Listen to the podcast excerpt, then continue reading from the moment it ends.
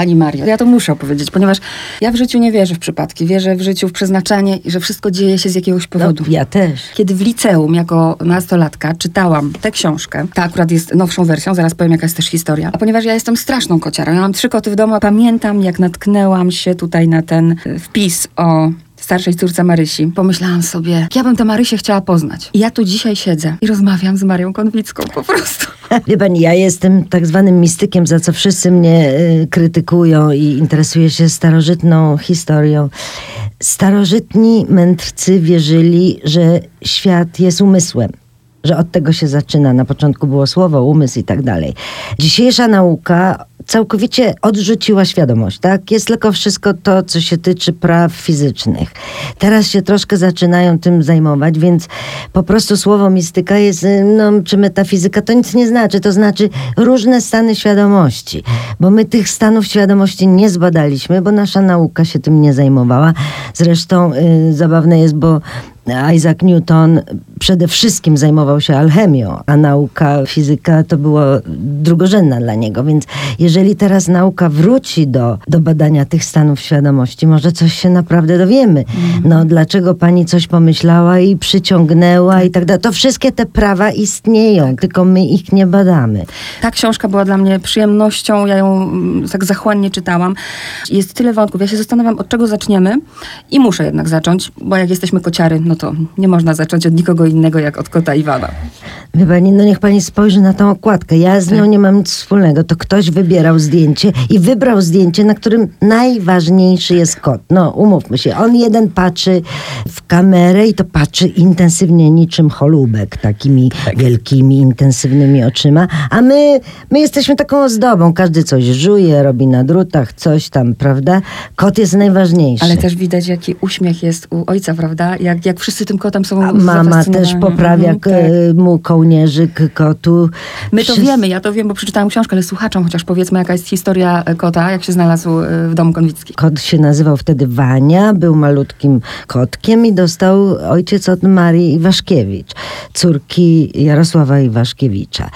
I teraz tak się złożyło, że ten kot, jakby jego, jego status celebrycki rośnie. Ja nie wiem, co się dzieje, ale po prostu do mnie bez przerwy ktoś pisze z tym kotem przez Facebooka czy przez maila. Wszyscy się pytają o kota. No i ja się tak zaczęłam śmiać, że on może sobie tutaj, nie wiem, lansuje się nagle. Mieszkanie ojca kupił Instytut Książki. Na czołowym miejscu wisi niby zdjęcie ojca na tle Pałacu Kultury, ale tak naprawdę to kota na tle ojca na tle Pałacu Kultury. Więc ja zaczęłam sobie tak sama do siebie żartować, że może to kot tak wszystko sprawia, żeby tak się działo i może się lansuje, ale sama się z tego śmiałam. Na drugi dzień dostałam propozycję z wydawnictwa, żeby wydać biografię kota Iwana. Z rysunkami mamy, bo mamy rysunki, są przepiękne kotów, dziesiątki tych rysunków jest.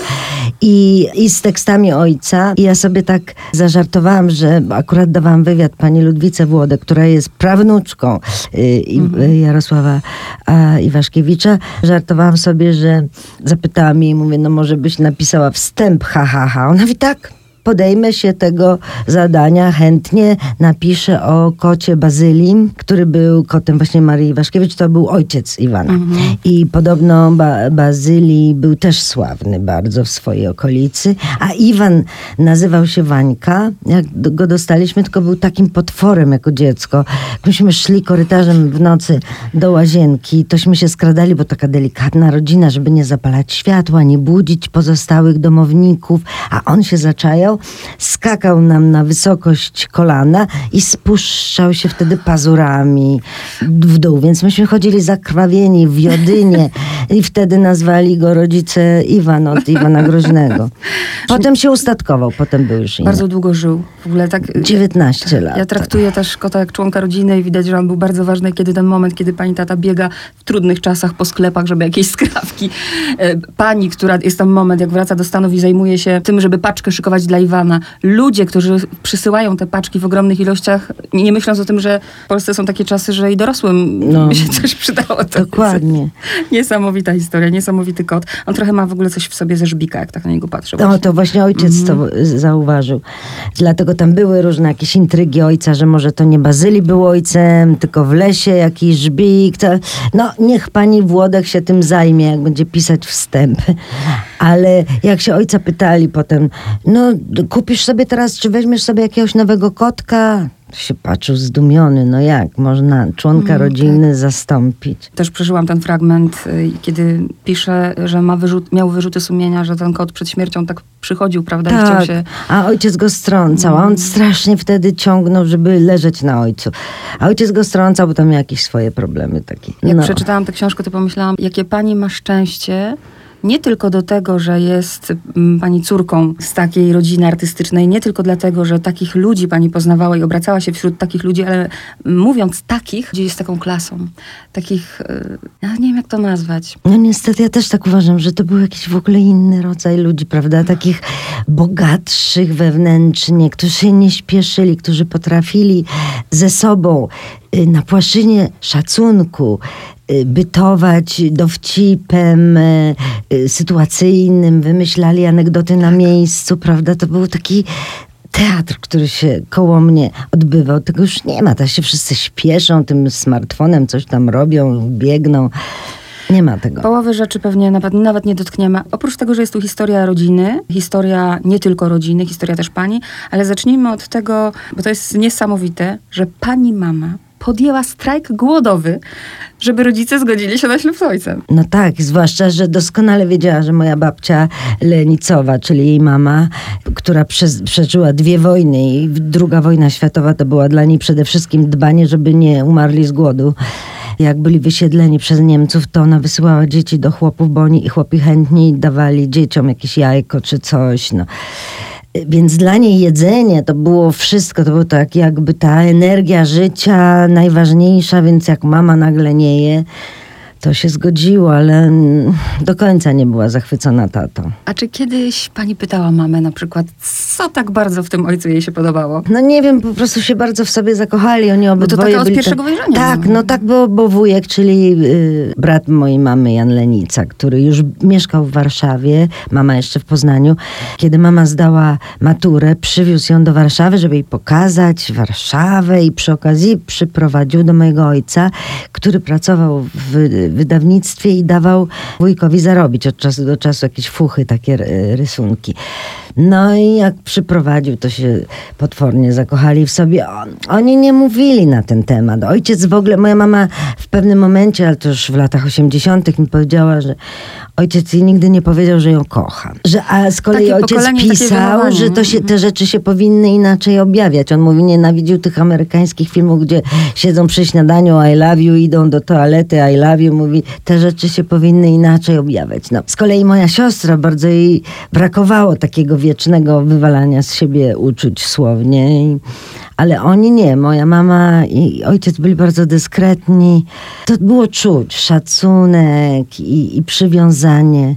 No, żyli ze sobą 50 lat. W jednym fragmencie przeczytałam, miała chyba pani nawet trochę pretensji do rodziców, że tak was wychowano, nie przepychać się, czekać na swoją kolejkę, że ciężko się było później odnaleźć w tym dużym świecie, nie? Za ich czasów to jakby to było, tak trzeba było żyć, no to było honorowo. Ojciec mówił, że w kolonii wileńskiej jak się ktoś chwalił, to był skreślony. Moja mama też była dyskretna, nigdy się nie, nie chwaliła rysunkami, nigdy nic nie mówiła na swój temat. Ojciec też. Yy, I tak nas wychowano, no tak jak oni uważali, że powinni wychować, ale to potem e, zderzenie ze światem było monstrualne, no bo świat jakby działa zupełnie odwrotnie w tej chwili. Wszystko się przemieniło. To chyba z Ameryki przyszedł ten trend, prawda? Tego ja sama się teraz lansuję, aż nie wierzę sama sobie, że... ale muszę się lansować z tą książką, bo inaczej pójdzie na przemiał. E, Mnie to boli serce, jak sobie pomyślę, że teraz, nie wiem, ktoś w liceum może nie wiedzieć, kim jest Tadeusz Konwicki, bo i tacy są, nie? Więc trzeba mówić głośno i wracać do tej. Chociaż wiem, że pani dopiero z latami zaczęła czytać tekst ojca, tak? Tak, ale to nie dlatego, że, że, że, nie podejrz- że podejrzewałam, że to niedobre, tylko dlatego, że ojciec mnie przy, przytłaczał energią. Już nie chciałam za dużo tej jego energii. On mówił, że pisze energią, więc już nie chciałam tej energii. E, Chciałam sama siebie gdzieś tam odnaleźć w świecie, aż pojechałam do Ameryki, ale y, jak mówię, ważne jest, żeby rzeczywiście te czasy jeszcze przypominać od czasu do czasu, żeby je troszeczkę przenieść. W tej chwili żyjemy w czasach entropii. Cały system się jakby rozsypuje, żeby się na nowo złożyć. Ale zmienia się rzeczywistość drastycznie. Jakiś nowy Matrix powstaje. Więc ja bym chciała tą cegiełkę malutką też przenieść, dlatego to napisałam, żeby to w tym chaosie nie, zupełnie nie zginęło ten świat. Żeby on jeszcze zaistniał w tym nowym porządku świata. Na razie jeszcze cały czas trzymam ten wątek rodziców. Chciałabym jeszcze zapytać, jak pani wspomina swój dom rodzinny, ale tak było spokojnie, było cicho. A ja, czy ojciec był surowy? Nie, nie, ojciec był zajęty.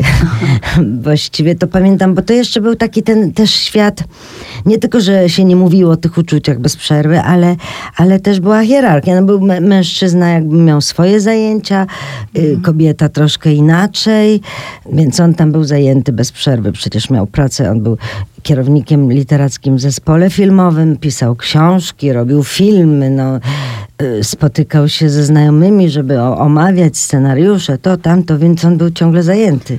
I też ten moment, y, bo to jest takie fajne, jak się dowiadujemy, jak pracował autor, y, że zawsze w pozycji takiej półleżącej. Zawsze w pozycji leżącej, ale to jest coś fizycznego, bo ja, ja mam to po nim. Ja, ja się, jak pracowałam w Universal Studios, tam oczywiście miałam swój pokój i biurko, no to ja się ta, tak ustawiałam, żeby to było tak półleżąco, znaczy nogi po amerykańsku na biurko. Na szczęście miałam osobny pokój, więc ja muszę należąco, tylko że jak ja pracuję należąco w domu na przykład, to znaczy na, na laptopie, to ten laptop na brzuchu nie wiem, czy jest taki najzdrowszy. Ojciec miał po prostu taką podstawkę od y, Stasia Dygata, tekturową i na tym pisał, na papierze. Zresztą on nigdy, nigdy komputera nie kupił. Nigdy. Nie chciał. Nie, nie, to już w ogóle on, no, to nie jest jego świat. No i muszę wspomnieć o babci, bo to też jest y, taki moment piękny, że wszyscy mogliście zajmować się sztuką, a babcia dbała właśnie o tę sferę przyziemną. Babcia mieszkała z wami, babcia gotowała i dbała o to wszystko. Ale to wtedy, to, co to znaczy wtedy gotowanie? Teraz to można do mikrofalówki wrzucić jakieś coś i mieć 5 minut, a wtedy się robiło wszystko od samego początku. Mało tego, pranie było na, ta, na tarce, tak? I ona prała, pamiętam jak moja siostra się urodziła, to w takim kotle gotowała pieluchy, bo to trzeba było wygotować te bakterie. Teraz się kupuje te plastiki, tylko że my się tymi plastikami udusimy następne pokolenia. Teraz dochodzę do momentu, w którym się zmienia pani życie. Ma pani 11 lat i zamieszkuje w pokoju ojca. No tak, i dziedziczę całą taką wielką półę aż, aż po sufit, gdzie są wszystkie książki ojca, klasyki różne, francuska klasyka, angielska, na samym dole rosyjska, więc ja zaczęłam od tej rosyjskiej, od Puszkina. 11 I, lat. Ale od razu jakoś w to łatwo weszłam, bo Puszkin stał koło Mickiewicza. I Mickiewicz, te wszystkie ballady i tak dalej, to wszystko się trochę łączyło z Puszkinem, e, ten romantyzm mnie opanował. Nie wiem, czy to było zdrowe, może niezdrowe, ale, ale wtedy mnie to bardzo fascynowało. I to był ten moment, bo pani jakby sama decydowała o tym, które lektury wybiera. Nie było tak, że któreś były zakazane. Nie, pani zachłannie nie, czytała nie. to wszystko. I wtedy też zaczęło się to, to takie bycie samotnikiem trochę, bo już nie było o czym porozmawiać z dzieciakami? Tak, ale to mnie bardzo wciągnęło. Właśnie to, to co starożytni mówili, yy, wszechświat jest umysłem. No więc ja weszłam w jakiś ten umysł, w te kawałki, które były stworzone przez klasyków, zamiast normalnie ewoluować razem z dziećmi na podwórku. No więc ja już trochę odstawałam. Wtedy zakochałam się w chłopcu z podwórka, no bo to jakby była naturalna reakcja na te lektury romantyczne, tylko że to miała być nieszczęśliwa miłość, tak? Yy, niespełniona, no bo tak Puszkin pisał i Mickiewicz pisał o tej niespełnionej miłości, więc ja prowadziłam dzienniczek. Na szczęście chłopiec na mnie nie zwracał uwagi, więc wszystko szło wedle planu i miałam taki dzienniczek, gdzie wpisałam strasznie kiczowate wierszyki miłosne, które miały naśladować tego Mickiewicza i Puszkina. I ten dzienniczek wspinałam się po tej półce i na samym, na samej górze ten dzienniczek chowałam tak, żeby nikt nie przeczytał. Z jakichś powodów tatuś go znalazł i przeczytał w tajemnicy przede mną i użył e, w książce Zwierzoczego upiór. Książkę pisał w 68 roku, kiedy mm, stracił pracę w zespole, bo to były te takie przetasowania wtedy polityczne i zamknęli zespół kadr, w którym pracował i był na czarnej liście. Nie mógł publikować, bo podpisywał jakieś tam petycje. No i wtedy zajął się taką książką pół na pół dla dzieci, tak? Niby dla dzieci, niby dla dorosłych, właśnie zwierzę człeko upiór, gdzie użył naszą rodzinkę y, jako prototyp. Ja wystąpiłam jako pani Zofia, żeby nie było pani Maria, żeby nie było... On, on się bał, że ja to przeczytam, ja tego nie przeczytałam. To dopiero niedawno, bo ja nie czytałam jego książek specjalnie, żebyście nie... Wtedy by mi było bardzo przykro. No bo to było takie intymne dla mnie. Teraz to oczywiście jest mi wszystko jedno. Niesamowite, że rola Haneczki w weselu, w tym słynnym weselu, to pani. Jak to się stało? E, Ja się przyjaźniłam od dziesiątego roku życia z Zuzią Łapicką, córką Łapickiego. Nasi ojcowie się przyjaźnili, myśmy się przyjaźnili, myśmy były nierozłączne. I chodziłyśmy w pewnym okresie do, w 70 latach do y, stołówki y, literatów na krakowskim. Tam jadali nasi rodzice. To była taka stołówka, gdzie się wpadało, wypadało, takie duże stoły sześcioosobowe. Każdy wpadał, wypadał, szybko zjadał. I tam wszyscy chodzili. I pan Wajda też widocznie i przyuważył nas, że my tam zawsze razem. Więc jak obsadzał wesele, pomyślał sobie, że to będzie taki żarcik towarzyski, że my dwie panienki z miasta, tak? No, ja byłam wtedy potwornie zakompleksiona, no nastolatki, tak, prawda? Niektóre reagują na świat. Zakompleksiona, potwornie nieśmiała, ale myślę sobie, razem z Zuzią, co się może złego stać, prawda? Wszystko będzie dobrze, Zuzia była odważniejsza. No i niestety były zdjęcia próbne i się okazało, że Zuzia ma zbyt współczesną urodę, a ja miałam takie długie włosy, falując rudawym połyskiem, piegi, no idealnie jak do Wyspiańskiego. No i ja dostałam tę ro- rolę, no mówię w cudzysłowie, a Zuzia nie. I nagle okazuje się, że ja z tym bagażem tych kompleksów, nieśmiałości, przerażenia życiem jestem jedyna w tej obsadzie, która jest amator, kompletną amatorką, a reszta sami najwybitniejsi aktorzy. No, czy może być większy kontrast? W dodatku miałam chyba prawie dwa miesiące zdjęć, dni zdjęciowych, bo musiałam być codziennie na planie, bo nie było wiadomo, to wszystko działo się w jednej izbie. Nie było wiadomo, pod którym kątem będzie kamera, czy ja muszę być w tle, czy nie muszę. Miałam trzy sceny mówione, to znaczy chyba po jednym zdaniu tam coś mówiłam. No, w każdym razie to była straszna trauma, ale oczywiście po latach to wspominam jako coś cudownego, no bo, bo pan Andrzej mnie jakby tak wyciągnął z tego piekiełka nastolatki, tych, tych, tych strachów. No, musiałam się przełamać, musiałam. I co się ciekawego wydarzyło, że jak wróciłam po 32 latach, czy tam 30 y, z Ameryki, to była druga premiera wesela, tym razem w cyfrowej wersji. I znowu zaproszono mnie na premierę tu w Warszawie i w Krakowie. Też w Krakowie też byłam na premierze. Historia zatoczyła koło. Historia zatoczyła koło zabawnie. Pan Andrzej w związku z tym jakoś w tym moim życiu tak odegrał jakąś dość ważną rolę, chociaż nie wiem jak to nazwać tak dokładnie. Wczoraj byłam na, na obiedzie u pani y, Zachwatowicz-Wajdy, bo ona mieszka w Krakowie. Podarowała mi tę książkę. Myślę sobie, no a może, może, może dla niej też to będzie coś takiego miłego przeczytać o tamtych czasach. I wyszłam od niej wczoraj o 17, a dziś rano już dzwoni, że całą noc zarwała, że czytała, że jej się bardzo podobało, więc mam taką satysfakcję, że może jak się tak troszkę tą energię, prawda, na zasadzie talizmanu tam na, połączy w, tak, w tekst, to że to jednak idzie w przestrzeń i ktoś to docenia i I tak się tę książkę czyta i jeszcze muszę, bo po prostu, no naprawdę, tu się nie da. Tu co dotykamy, to jest jakaś historia, ale skoro już padło e, nazwisko Wajda, no to przecież to też jest niesamowita historia, że pani nigdy w życiu do niego nie dzwoniła, e, ale jest kwestia tego pożegnania i tego snu. No tak jakby mnie podświadomość zmusiła do absolutnie irracjonalnych, absurdalnych działań. Nigdy nie dzwoniłam do pana Andrzeja, go strasznie szanowałam, ale ponieważ poznałam go jako nastolatka w takiej sytuacji, gdzie on był Bogiem na planie, a ja byłam tym, tym naturszczykiem, amatorem jakimś głupkowatym, to zawsze miałam do niego szalony szacunek, ale taki na odległość, żeby broń Boże nie zawracać głowy. W życiu nie przyszłoby mi do głowy, żeby do niego dzwonić. Na pewno nie na domowy telefon, bo ja miałam też telefon pani Krystyny, komórkę. Jak coś miałam, ewentualnie to, to do niej tam miałam dzwonić, natomiast na pewno nie do domu, bo ich ciągle nie było. Miałam nie zawracać głowy tej pani, która się zajmowała domem. No więc te, te wszystkie moje działania w związku ze snem, jakim miałam, były irracjonalne, absurdalne, ale po czasie myślę, że, że to właśnie chodziło o to, żeby się pożegnać. Że ja wiedziałam, moja tak podświadomość... słuchaczom powiedzmy, co to był za Tak, sen. nigdy przed, przedtem też nie śniłam pana Andrzeja.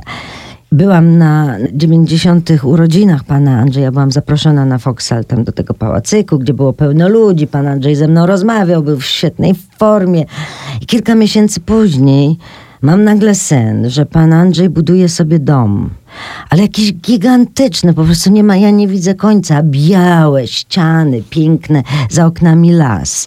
Yy, ale pusto dookoła, tylko ten dom wielki. Pojawia się pan Andrzej i mówi do mnie, a tu jeszcze sobie wybuduję skrzydło i pokazuje na taką pustą ulicę. Ja myślę, Jezu, co to będzie za wielki dom, gigantyczny. I jak się budziłam, to jeszcze ta podświadomość działała i tak spokojnie pomyślałam, aha, pan Andrzej sobie buduje dom po drugiej stronie.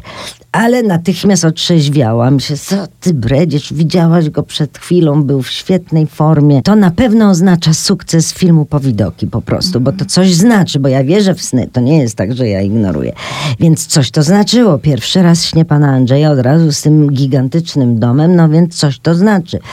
Podświadomość mi mówiła, że to jest już druga strona, gdzie sobie buduje swoją posiadłość. Rozum mi powiedział, że to jest sukces. No i wtedy chwyciłam za ten telefon. Zadzwoniłam na domowy telefon, wiedząc, że to jest idiotyczne, co robię. Ale to, ten impuls był silniejszy. I po dwóch dzwonkach odezwał się pan Andrzej. I ja mówię, no, że miałam taki sen, że to na pewno znaczy wielki sukces i że mu gratuluję filmu i tak dalej.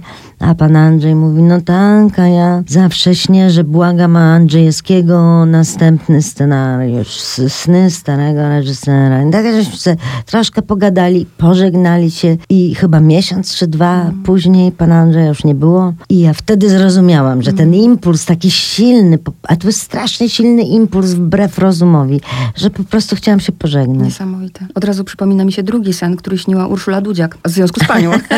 Ale niezbyt piękny i poetyczny poetycki. Ale tak jak pani napisała, gdyby wiedziała, co to znaczy. To ja też wtedy nie wiedziałam, więc się trochę zmartwiłam tym snem, bo ona śniła, że ja się topię w latrynie. Tak się mówi w latrynie, że Michał Urbaniak próbuje mnie stamtąd wydobyć, ale mu się nie udaje i że ona śni, że ja tam umieram, duszę się w tym, za przeproszeniem, jak to powiedzieć delikatnie, w tych ekstrementach, tak? Potem, jak już sobie zakupiłam różne słowniki snów, no to wiem, że... Yy, te odchody oznaczają pieniądze, a śmierć oznacza nowe życie. -hmm. I tak rzeczywiście tak się było. stało, bo to było w Nowym Jorku kiedy ja rzeczywiście byłam na takim skrzyżowaniu, nie wiedziałam gdzie dalej się, co ze sobą zrobić.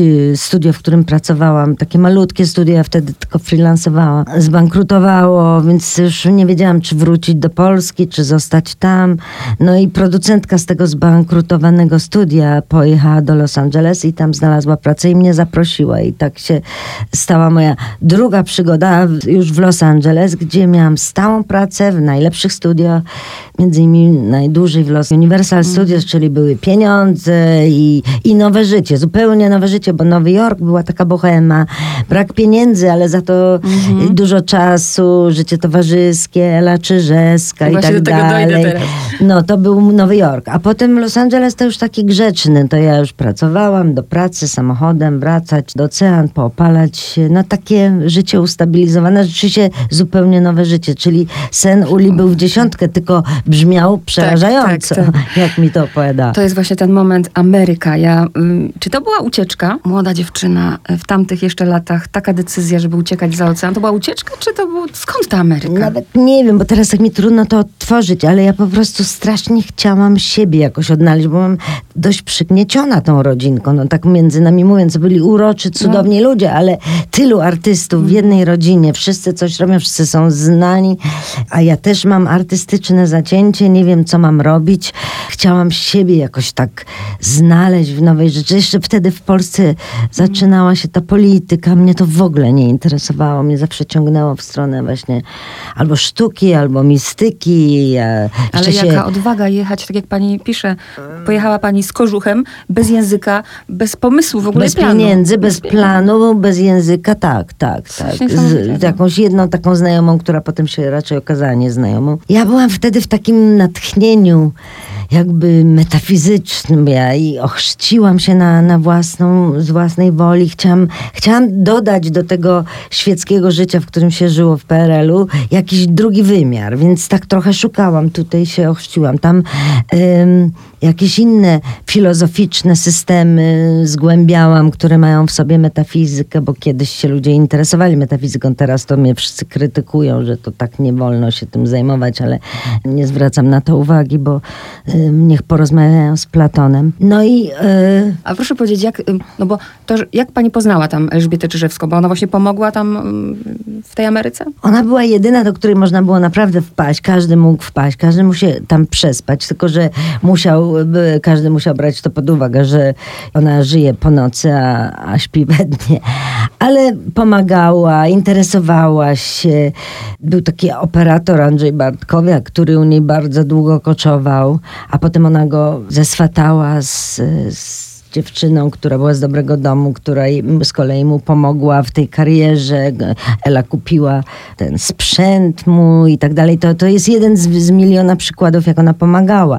Pomagała Januszowi Głowackiemu przecież też w znajomościach. Mówiła mu, y, gdzie trzeba zadzwonić, y, do kogo, kto będzie mógł mu poradzić coś, Arthur Miller i tak dalej, no to przecież wszystko przez Ele. Wielu ludziom pomagała. Właściwie ja, ja tak nazywam y, ambasador polskiej kultury, bo nie tylko pomagała polskim artystom, doradzała im, jak tam się znaleźć w tej Ameryce, dawała im telefony, które były bardzo ważne. Ten jej czerwony, słynny notes, gdzie były wszystkie telefony najważniejszych ludzi, których poznała, jak była żoną Halbersama. A później nie chciała z tego skorzystać, prawda? Bo... Sama się bała, ale innym dawała. Właśnie o to chodzi. Ja pani bardzo dziękuję za właśnie, dla pani ona jest bardzo ważną osobą, przecież później film, ale też dziękuję. W pewnym momencie tak się stało y, i zresztą, że Elżbieta Czyżewska wszystkim się kojarzyła z tym upadkiem. Mnie to bardzo złościło zawsze.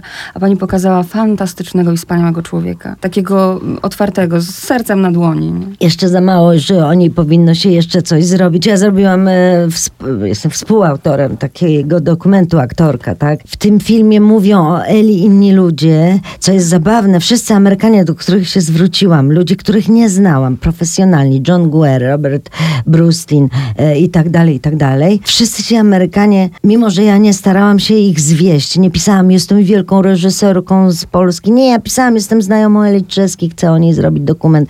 Czy pan się zgodzi wystąpić? Wszyscy napisali, będzie, będę zaszczycony. A Polacy, których znałam świetnie, moi znajomi Polacy, wszyscy mi odmówili. Taka nasza specyficzna cecha, ale jak mówię, y, to była naprawdę wspaniała osoba. Y, no Daniel Olbryski mi nie, nie odmówił, prawda? I Daniel y, ma to, to samo spojrzenie na nią. Nie, to nie była taka straszna tragedia. No owszem, my wszyscy umrzemy, więc wszyscy mamy tę tak zwaną tragedię wpisaną w nasz los. Owszem, miała chorobę alkoholową, owszem, miała to i tamto, ale były też cudowne okresy. Przede wszystkim ona mogła, miała tam dostęp do wszystkiego. Ona uwielbiała się uczyć. Ona była erudytką. Wiedziała wszystko, co się dzieje. On cały czas ten telewizorek tam szedł y, w, rogu pod sufitem. Y, wiedziała, co się dzieje. Czytała wszystkie książki. Ona pierwsza wiedziała, że Dan Brown będzie miał wielki bestseller z tym Da Vinci Code. Ona pierwsza y, wiedziała, że Holy Blood, Holy Grail to był ta, ta książka, na której podstawie Dan Brown napisał książkę swoją, y, że to była świetna książka, tylko nikt jej nie czytał, ale ona już wiedziała i już polecała w Polsce, gdzie wszyscy to odrzucali. Słusznie też pani mówi, choroba, Przecież co człowiek jest winny temu, że jest chory, a może i była trochę pogubiona, ale często tak mają ludzie nadwrażliwi, prawda? E... Artyści prawie wszyscy mają jakieś choroby. W Ameryce w tej chwili może mniej piją, ale za to biorą narkotyki różnego rodzaju. Co pięć minut czytamy, że ktoś padł w wieku lat 30, tak? Pani no. też opisuje, jak od razu poszła do lekarza i pigułki na depresję. Pigułki, a zła, ja mówię narkotyki, ale to w to, w to też wliczam teraz, że y, ci celebryci w Ameryce mają te koktajle niesamowitą ilość różnych właśnie tych na receptę leków na, mhm. na, na, na ten umysł, którym mm. jest wszechświat. Tak? To, to, to się teraz leczy. A jeszcze każdy ma z nas jakieś takie marzenie życia. Moje się nigdy nie spełni to marzenie. E, moje marzenie to jest, żeby chociaż zobaczyć Woody Allena. Przecież Elżbieta Czyżewska daje jemu osobiście tomik Szymborskiej. Tłumaczenie na Tak. angielski Szymborskiej i tak on poznał Szymborską, znaczy jako poetkę i potem się w niej zakochał w tej poezji. A z kolei Dawid Margiles, z którym ja robiłam wywiad, to był znany aktor, niedawno zmarł. Znaczy rok po moim wywiadzie już zmarł.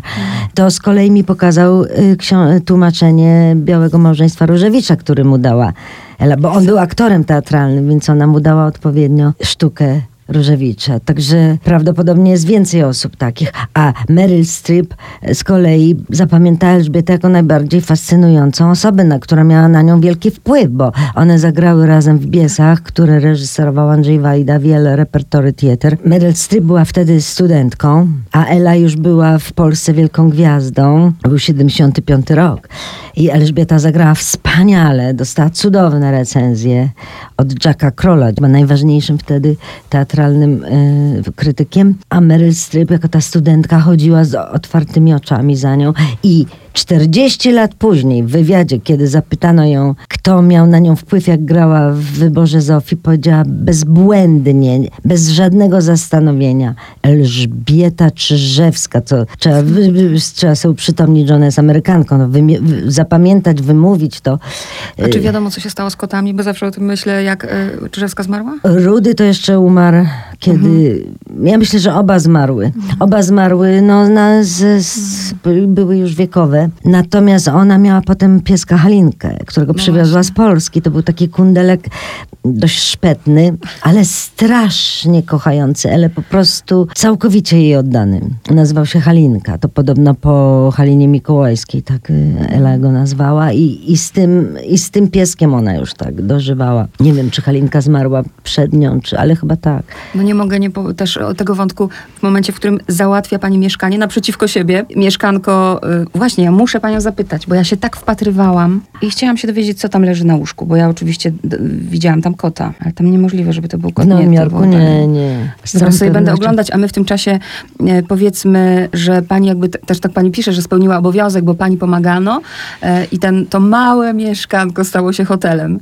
Też tak pani szczerze fajnie pisze o Kieślowskim, który bałam się, że chce Znaczy, nie, ja, ja, go, ja broń Boże, nie, nie, nie, z pełnym szacunkiem to mówię, po prostu się bałam, że on potrzebuje się gdzieś przespać. On wtedy nie był jeszcze taki znany, no to był 80 rok. Bałam się, że po prostu akurat będzie coś potrzebował, a ja muszę mu odmówić, bo już ktoś był zamówiony na ten noc. Aha. Tak, bo tam bez przerwy, no bo stał się hotelik taki. A ja nie umiałam odmówić, bo no, wydawało mi się, że to tak my, rodacy, powinniśmy sobie pomagać. To były inne czasy wtedy. Wtedy tak się myślało. Teraz już jest kompletny egoizm. Właśnie, tak sobie myślę. jak Teraz by se ktoś pomyślał, w ogóle dlaczego miałby to ktoś mnie... Niesamowite. Co to, co to tu jest? A nie, to jest poduszka, którą dostałam od Eli Czyżewskiej, która jest taka, to jest taka skóra jakby, czyja, taka czarno-biała. Nie, nie, nie, to jest taka właśnie sierść jakaś taka. Nie wiem, czy to była imitacja, czy nie. Spod, poduszka od Czyżewskiej. Ona mi nie tylko, że załatwiła to mieszkanie, nie tylko, że negocjowała z tym właścicielem domu, który posiadał i mój, ten dom, gdzie było moje mieszkanko i jej, negocjowała tak, że on zszedł o połowę mniej czynsz miał, to jeszcze mi urządziła to mieszkanie. Ona była taka, że jakby pani do niej wpadła, to ona by od razu to zobaczyła. Aha, nie, to się jej nie podobają te buty. Ona by pani natychmiast spaliła te buty, dałaby pani 10 par eleganckich innych butów. Tak zrobiła z ubraniami Agnieszki Osieckiej, że je y, uroczo spaliła, tylko nie wiadomo, czy ona potem jakoś widocznie musiała odkupić jej ubrania. Po prostu uważała, że Agnieszka niezbyt pięknie się ubiera. Przecież Ula Dudziak też opowiadała, że kiedyś y, Ela przyszła na jej koncert i też jej się nie podobało, jak była ubrana. W związku z tym dała jej, nie wiem, z 10 takich antycznych, pięknych sukien, które Ula potem nosiła. Miała taką rączkę z gestem, Zresztą pisze pani też o mieszkaniu, jak miała wspaniale urządzone, prawda? bo miała gust i takimi antykami to urządziła. Każdy centymetr był zagospodarowany, że to mieszkanie trochę robiło tak wrażenie takiej sceny teatralnej, którą, którym zresztą to mieszkanie było, bo ona się tam wyżywała. Nie mogła się wyżyć y, w teatrze w Ameryce, nie mogła się wyżyć w filmie, wyżywała się w domu, do którego ciągle ktoś wpadał, przychodził, nocował, wychodził. A ona tym wszystkim reżyserowała. To znaczy ona jakby scenariusz pisała, ona prowokowała do pewnych rozmów. Jak ktoś nie wie, to mógłby sobie pomyśleć, jejku, wyjechała pani do Ameryki taka młoda, tak daleko od domu, taka samotna, a przecież tam nie była pani samotna. Tam ciągle ktoś był, prawda? No, ten nowojorki, nowojorski e, okres był taki, że lata 80. to był największy egzodus e, polskich artystów. Bez przerwy. Najpierw Solidarność, przejeżdżali w te i we w te. Potem stan wojenny, znowu jak, jakieś niedobitki się tam pojawiały. Potem, potem ta transformacja, znowu następna jakby fala. Jeszcze E, muszę, muszę chociaż dwa zdania o Cezarym Kosińskim, bo to też okazuje się, że pani ma taki znaczący wpływ w ogóle na życie nawet tych ludzi. Ten, ten fragment, kiedy powiedziała pani cytat, prawda, Kosińskiemu i, i chwilę później... No, no więc to jest to, co pani mm, mówiła na samym początku, że pani chciała mnie poznać, teraz sobie gaworzymy. Ja mu to powiedziałam, to potem, no, to jak ze złej powieści, prawda? No przecież jakby to była powieść, to, to idiotyczne jest. Ja mu powiedziałam cytat, powiedziałam mu, że Lechoń popełnił samobójstwo, dosłownie tam y, dwie ulice Mhm, dalej. mhm, tak. Y, Gdzie mieszkał Kosiński, w takim wieku, w jakim Kosiński popełnił potem samobójstwo w tym samym miejscu. No więc nie wiem, no albo się z tym zasugerował, albo po prostu to jeszcze jest jedno takie, y, taki zbieg okoliczności dziwny, który y, Gustav Jung nazywał synchronicity. Że dwie rzeczy się dzieją bardzo podobnie i nie wiadomo, jaki jest związek między nimi. Tak samo zresztą Ela Czyżewska, prawda? Też było, że zmarła, miała tyle lat, yy, Tak, w wypadku właśnie. samochodowym jej. Ja to, ja to Mhm. zapisuję, to wielu ludzi mi to krytykowało, co to jest. Nie, pom- Mhm. Tu wszyscy wiedzą, jak wpisać wspominki. Oni mają swoje żelazne reguły i Mhm. takich rzeczy nie wolno pisać, a ja to... Ja to A jak było z powrotem? Bo 30 lat to jest kawał życia w Stanach. To była decyzja już po, żeby właśnie tata nie był sam? Tak, to znaczy, mm, żeby ojciec nie był sam, ale mnie to było potrzebne, żebyśmy jakoś tak z ojcem do... Pobyli. Jeszcze się, jeszcze pobyli, jeszcze się trochę więcej zrozumieli. Potrzebowałam tej bliskości. Bo to jest ten moment, który też koniecznie, 99 rok umiera mama i coś niesamowitego, co się dzieje z pani tatą, który sam sobie narzucił taki reżim, żeby nie zwariować, powiedzmy właśnie jak. Taki wojskowy, tak. Mhm. On żył od linijki, od, od godziny do godziny i codziennie to samo się działo, prawda? I to bardzo dokładnie, bo on miał taki japoński zegarek, kiedyś dostał w prezencie od Japończyków, jak był w Japonii. I ten zegarek codziennie sprawdzał, jak oglądał y, te wieczorne wiadomości telewizyjne, bo tam na początku jest jakiś zegar, który tam co do sekundy... Co Był, do... bo teraz już nie ma, ale A, był, taki, był taki zegar, Mhm, prawda? tak. I ojciec wtedy jeszcze patrzył, czy zegarek działa co do sekundy. To powiedzmy, jak wyglądało właśnie ten jego dzień. No rano się budził, szedł po gazetę do kiosku na Ordynackiej. Tam była jego ulubiona kioskarka, pani e, Mirka. Potem szedł do Bliklego o 11. Spotykał się tam Gustawem Holubkiem, jego największym przyjacielem. I czasem wpadali inni. Potem oni doprosili na jakiś czas Andrzeja Łapickiego, jak jego żona zmarła. Niestety obsmarował ich strasznie w swoim dzienniku, który pośmiertnie został wydany. No ale to już e, pomijmy to. W każdym razie, ale też przychodzili różni ludzie, którzy przyjeżdżali z zagranicy. Każdy wiedział, że ojciec tam siedzi od 11 i że można go odwiedzić. Nawet kiedyś go odwiedził y, prezydent ówczesny mm, Bronisław Komorowski. Bo nie, nie dało się namówić ojca, żeby ojciec odwiedził prezydenta. Y, Tam prezydent chciał mu dać jakiś order, coś. Ojciec już wtedy orderów nie przyjmował, w ogóle nigdzie nie chodził, więc nie udało się. No więc pan prezydent po- powiedział, to ja w takim razie przyjdę do Biklego. No tu już nic nie można, prawda, powiedzieć. Rzeczywiście przyszedł z obstawą i tak dalej. Odwiedził ojca. Nikt tego nie zauważył, bo to było tuż przed świętami. Ludzie w ogóle byli zajęci innymi sprawami, a oni byli tak ubrani elegancko na czarno, ale nie żeby się tak jakoś odznaczali. Ja wtedy mieszkałam u ojca, bo robiłam remont w swojej pracowience, więc wiem, że jak ojciec wrócił, był zachwycony. Mówi, tak jakby krajan przyszedł. Bo się okazało, że ojciec prezydenta, y, rok starszy od ojca, też był w AK i też był z tamtych stron.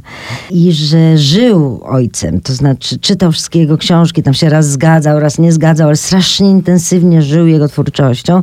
No i ten syn, czyli pan Bronisław Komorowski, też w tej atmosferze y, się wychowywał i dlatego tak bardzo chciał poznać ojca. I ojca, ojca to zachwyciło, że to nie było jakieś polityczne, że coś tam układ, tylko że to było tak z prawdziwej takiej potrzeby serca. Potem e, szedł do, zawsze szedł, nigdy nie jeździł autobusami, szedł do czytelnika, tam zjadał błyskawicznie lunch 15 minut, bo on tam miał taką panią Justysię, która się nim zajmowała i ona wiedziała dokładnie co, jak, gdzie, kiedy podać, w jakiej kolejności. Zjadał ten lunch, jak się mówi po polsku, jeszcze obiad, czy już nie wiem, jak się tu teraz mówi. Też się mówi lunch. No właśnie, nie wiem. I potem szedł do domu, trochę odpocząć, czytał te gazety, które kupił rano. Przeglądał właściwie tylko szybko. Potem, pamiętam, 14.20 szedł na spacer długi. Szedł y, przez park Saski. Tam zawsze patrzył na kaczki, sprawdzał, czy wszystko dobrze, czy te dzieci się dobrze chowają. Patrzył na takiego pana, który zawsze tam karmił gołębie.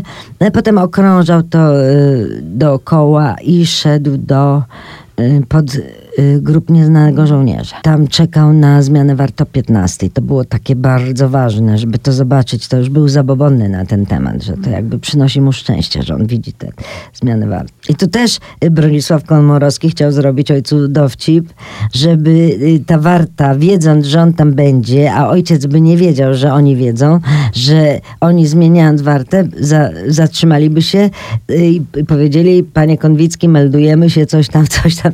Ojciec by chyba wtedy mógł dostać jakiegoś zawału, no, przerażenia, ale no, nie doszło do skutku, bo, to, bo wtedy jakoś albo pogoda nie, nie dopisywała, albo ojciec był chory. Także to nie doszło do skutku. Chyba do, do końca nie rozumiał pani powrotu, prawda? Bo tam jest chyba początek właśnie, że a co ty tu będziesz robić w tej Polsce, nie? Nie, no on się o mnie bał, no on się mm. bał, no znał tu warunki, że tutaj, mm. no trudno jest. On, on nie wziął tego pod uwagę, że ja też mam w sobie taką, bo ja jestem pustelnikiem i introwertykiem i on mnie znał od tej strony. I że sobie tam czytam jakieś lektury, czy coś studiuję, starożytny Egipt. On mnie od tej strony znał, ale ja mam w sobie też takiego wojownika, że jak coś się nie udaje, to ja prę do przodu.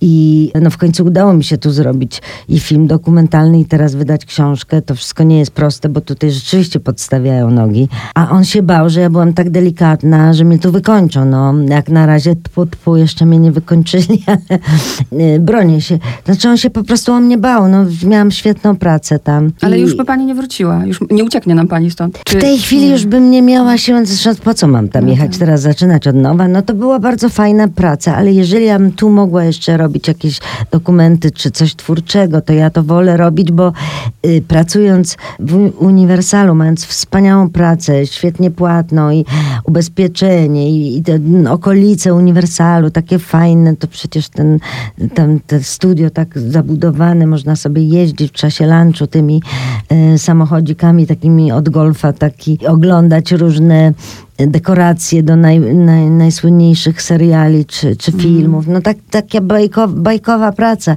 Ale ja zawsze marzyłam, żeby robić dokumenty właśnie. Zresztą coś... to jest gotowy scenariusz na dokument, ta książka, bo przecież ona, zresztą tak jest nawet zbudowana. Jest... No ja to, y, zauważyła pani, tak. że ja mam dużo różnych narratorów. Tak, ja tak. się wcale nie sadziłam, że tu taką napisałam książkę. Nie, ja właśnie to cieszę się, że pani to tak. zauważyła. Ja to y, bardzo skromnie tam się sama jakby wtrącam, natomiast używam y, wielu narratorów, którzy mi się wydają ciekawi, no, zaczynając od y, cytatów tatusia, y, które wydawało mi się, muszę, muszę przypomnieć, bo mi niektórzy mówią, już nikt nie będzie czytał twojego ojca, co jest jakąś kompletną bzdurą, okay. więc pokazuję, jak on pięknie. Ale też mam Darka, sąsiada z Górskiego, który ma te anegdotki. Oni chodzili raz w tygodniu przez 15 lat na ten... Co mu zrobił ten kawał z tymi ławkami? Tak.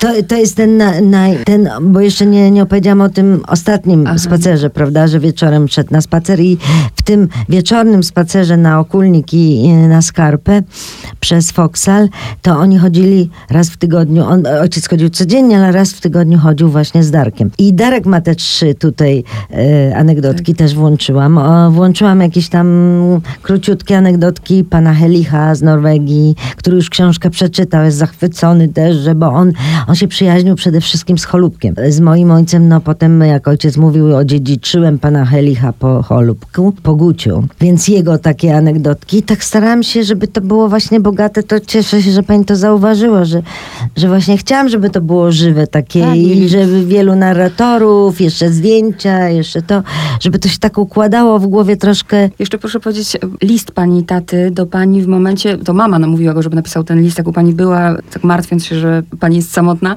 I on wtedy w tym liście napisał, e, kochana córeczko, że jakby w pani pokłada nadzieję, e, że pani będzie to kontynuować. I tak sobie właśnie pomyślałam, że to też takie prorocze, nie? Bo to pani właśnie teraz dba o to, żeby to pamięć Tak. nie zaginęła. To prawda, to prawda.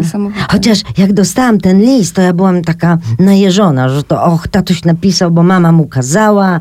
No bo tak jak mówię, Ania, moja siostra zawsze miała pretensje, że u nas w domu się bez przerwy nie mówiło, córeczko, jakaś coś cudna, jak cię kochamy. Nie było tego w ogóle.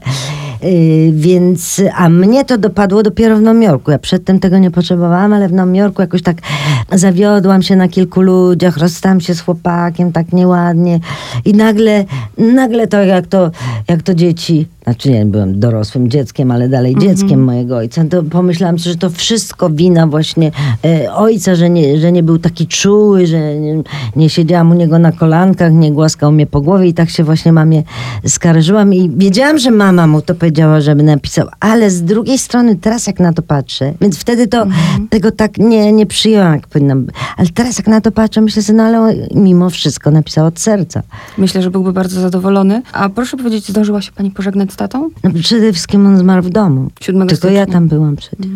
Ponieważ byłam wychowana w takim domu, gdzie wszystko się działo trochę y, jakby y, pomiędzy wierszami. Znaczy nie mówiło się pewnych rzeczy, one się inaczej objawiały. Myśmy się porozumiewali telepatycznie troszeczkę i to nam zostało, czyli y, ojciec wiedział, że odchodzi, ja wiedziałam, że odchodzi. Tu nie było takiego, że ojej, może go jeszcze uda się uratować. Nie, czy ojciec wiedział, że odchodzi, ja wiedziałam, że odchodzi. To było jasne i tylko chciałam mu to jakoś tak, mm, żeby miał najwięcej spokoju i dlatego wzięłam go z tego szpitala. No musiałam najpierw oddać do szpitala, bo tam niby była szansa, że coś tam, bo jakieś odkryto zakażenie. Oczywiście wiedziałam, że to nie ma sensu, no ale na wszelki wypadek trzeba było go oddać do szpitala. Mm, Ojciec się zgodził, natomiast potem, potem chciał już natychmiast stamtąd uciekać. Ja też się zastanawiałam, bo siostra 7 lat młodsza też już jej nie ma z nami, bardzo młodo zmarła.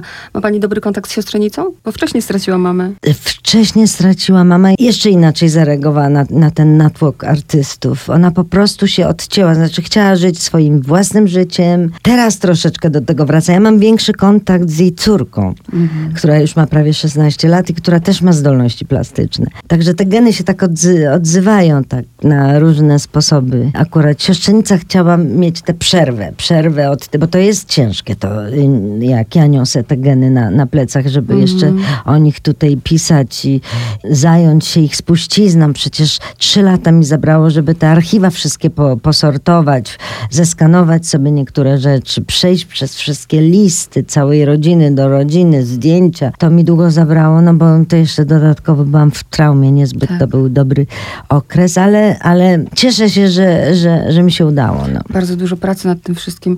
I też mówię, nic nie dzieje się przypadkowo. Chociażby sytuacja, że zależało pani na tym, żeby mieszkanie sprzedać anonimowo. Wyszło jak wyszło i dzięki temu właśnie to mieszkanie nie trafiło, nie wiem, w ręce prywatne, tylko... I tak fajnie się stało, bo w tej całej teraz polityce i tak dalej można by zastanawiać się, czy to dobrze, niedobrze. Wspaniale się stało, że to będą tłumacze z całego świata, więc ojciec miał taką bardzo mocną, żywą energię i ta energia tam pozostanie, bo oni będą przyjeżdżać, wyjeżdżać z całego świata, będą się spotykać z twórcami w Warszawie, polskimi twórcami, coś tam się będzie działo, będą coś tłumaczyć, pisać, spotykać.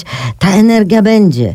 No a na mm, głównym miejscu w mieszkaniu, które zresztą bardzo ładnie odnowiono, jest pół nowoczesne, a pół jeszcze są tam y, niektóre elementy z ojca mieszkania i są plakaty polskiej szkoły filmowej z oj- ojca filmów albo filmów, gdzie pisał scenariusze. W głównym miejscu jest to zdjęcie Iwana na tle ojca, na tle Pałacu Kultury, no. Więc y, ta energia tam ciągle będzie. Będzie. Jeju, milion historii. Jak sobie teraz przypominam historię, kiedy ojciec jedzie do pani, nie umie języka angielskiego, ale jak chciał zapalić, to na migi się dogadał, żeby mu kluczyk dać. Od razu, pierwszego dnia. Ja nie wiedziałam, gdzie on wychodzi, co się dzieje, dlaczego się ci wszyscy tam y, pracownicy hoteli.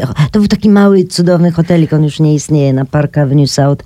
Dlaczego oni się takie dziwnie uśmiechają do ojca? Co się te... No, okazało się, że sobie na migi załatwił, że go wpuszczali do pomieszczenia, gdzie mógł palić.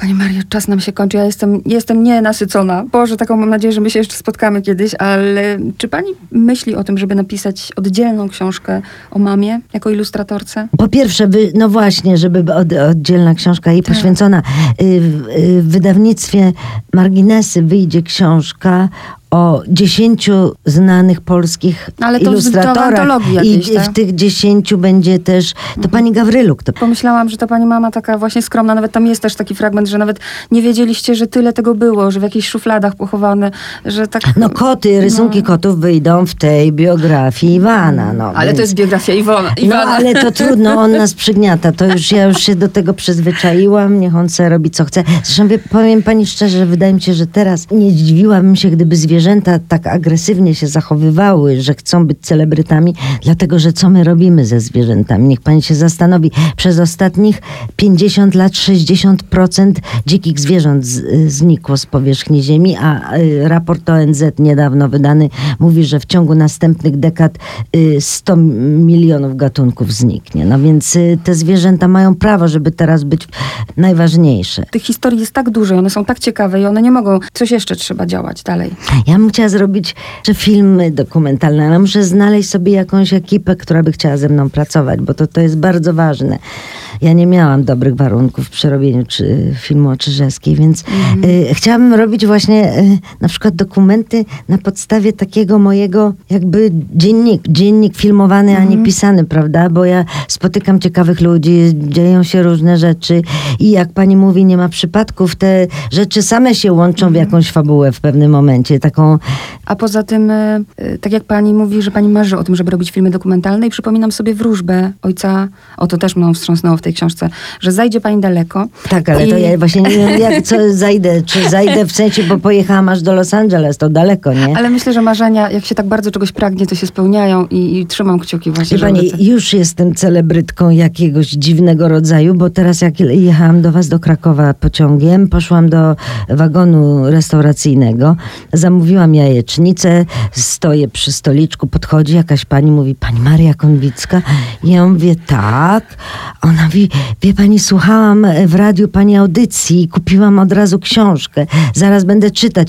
Ja mówię, ale skąd pani mnie poznała? Ona mówi, po głosie. Ja zamówiłam jajecznicę i ona mnie poznała po głosie, więc wie pani, czy można coś jeszcze pragnąć? Przecudownie mi się z panią rozmawiało. Ja dziękuję.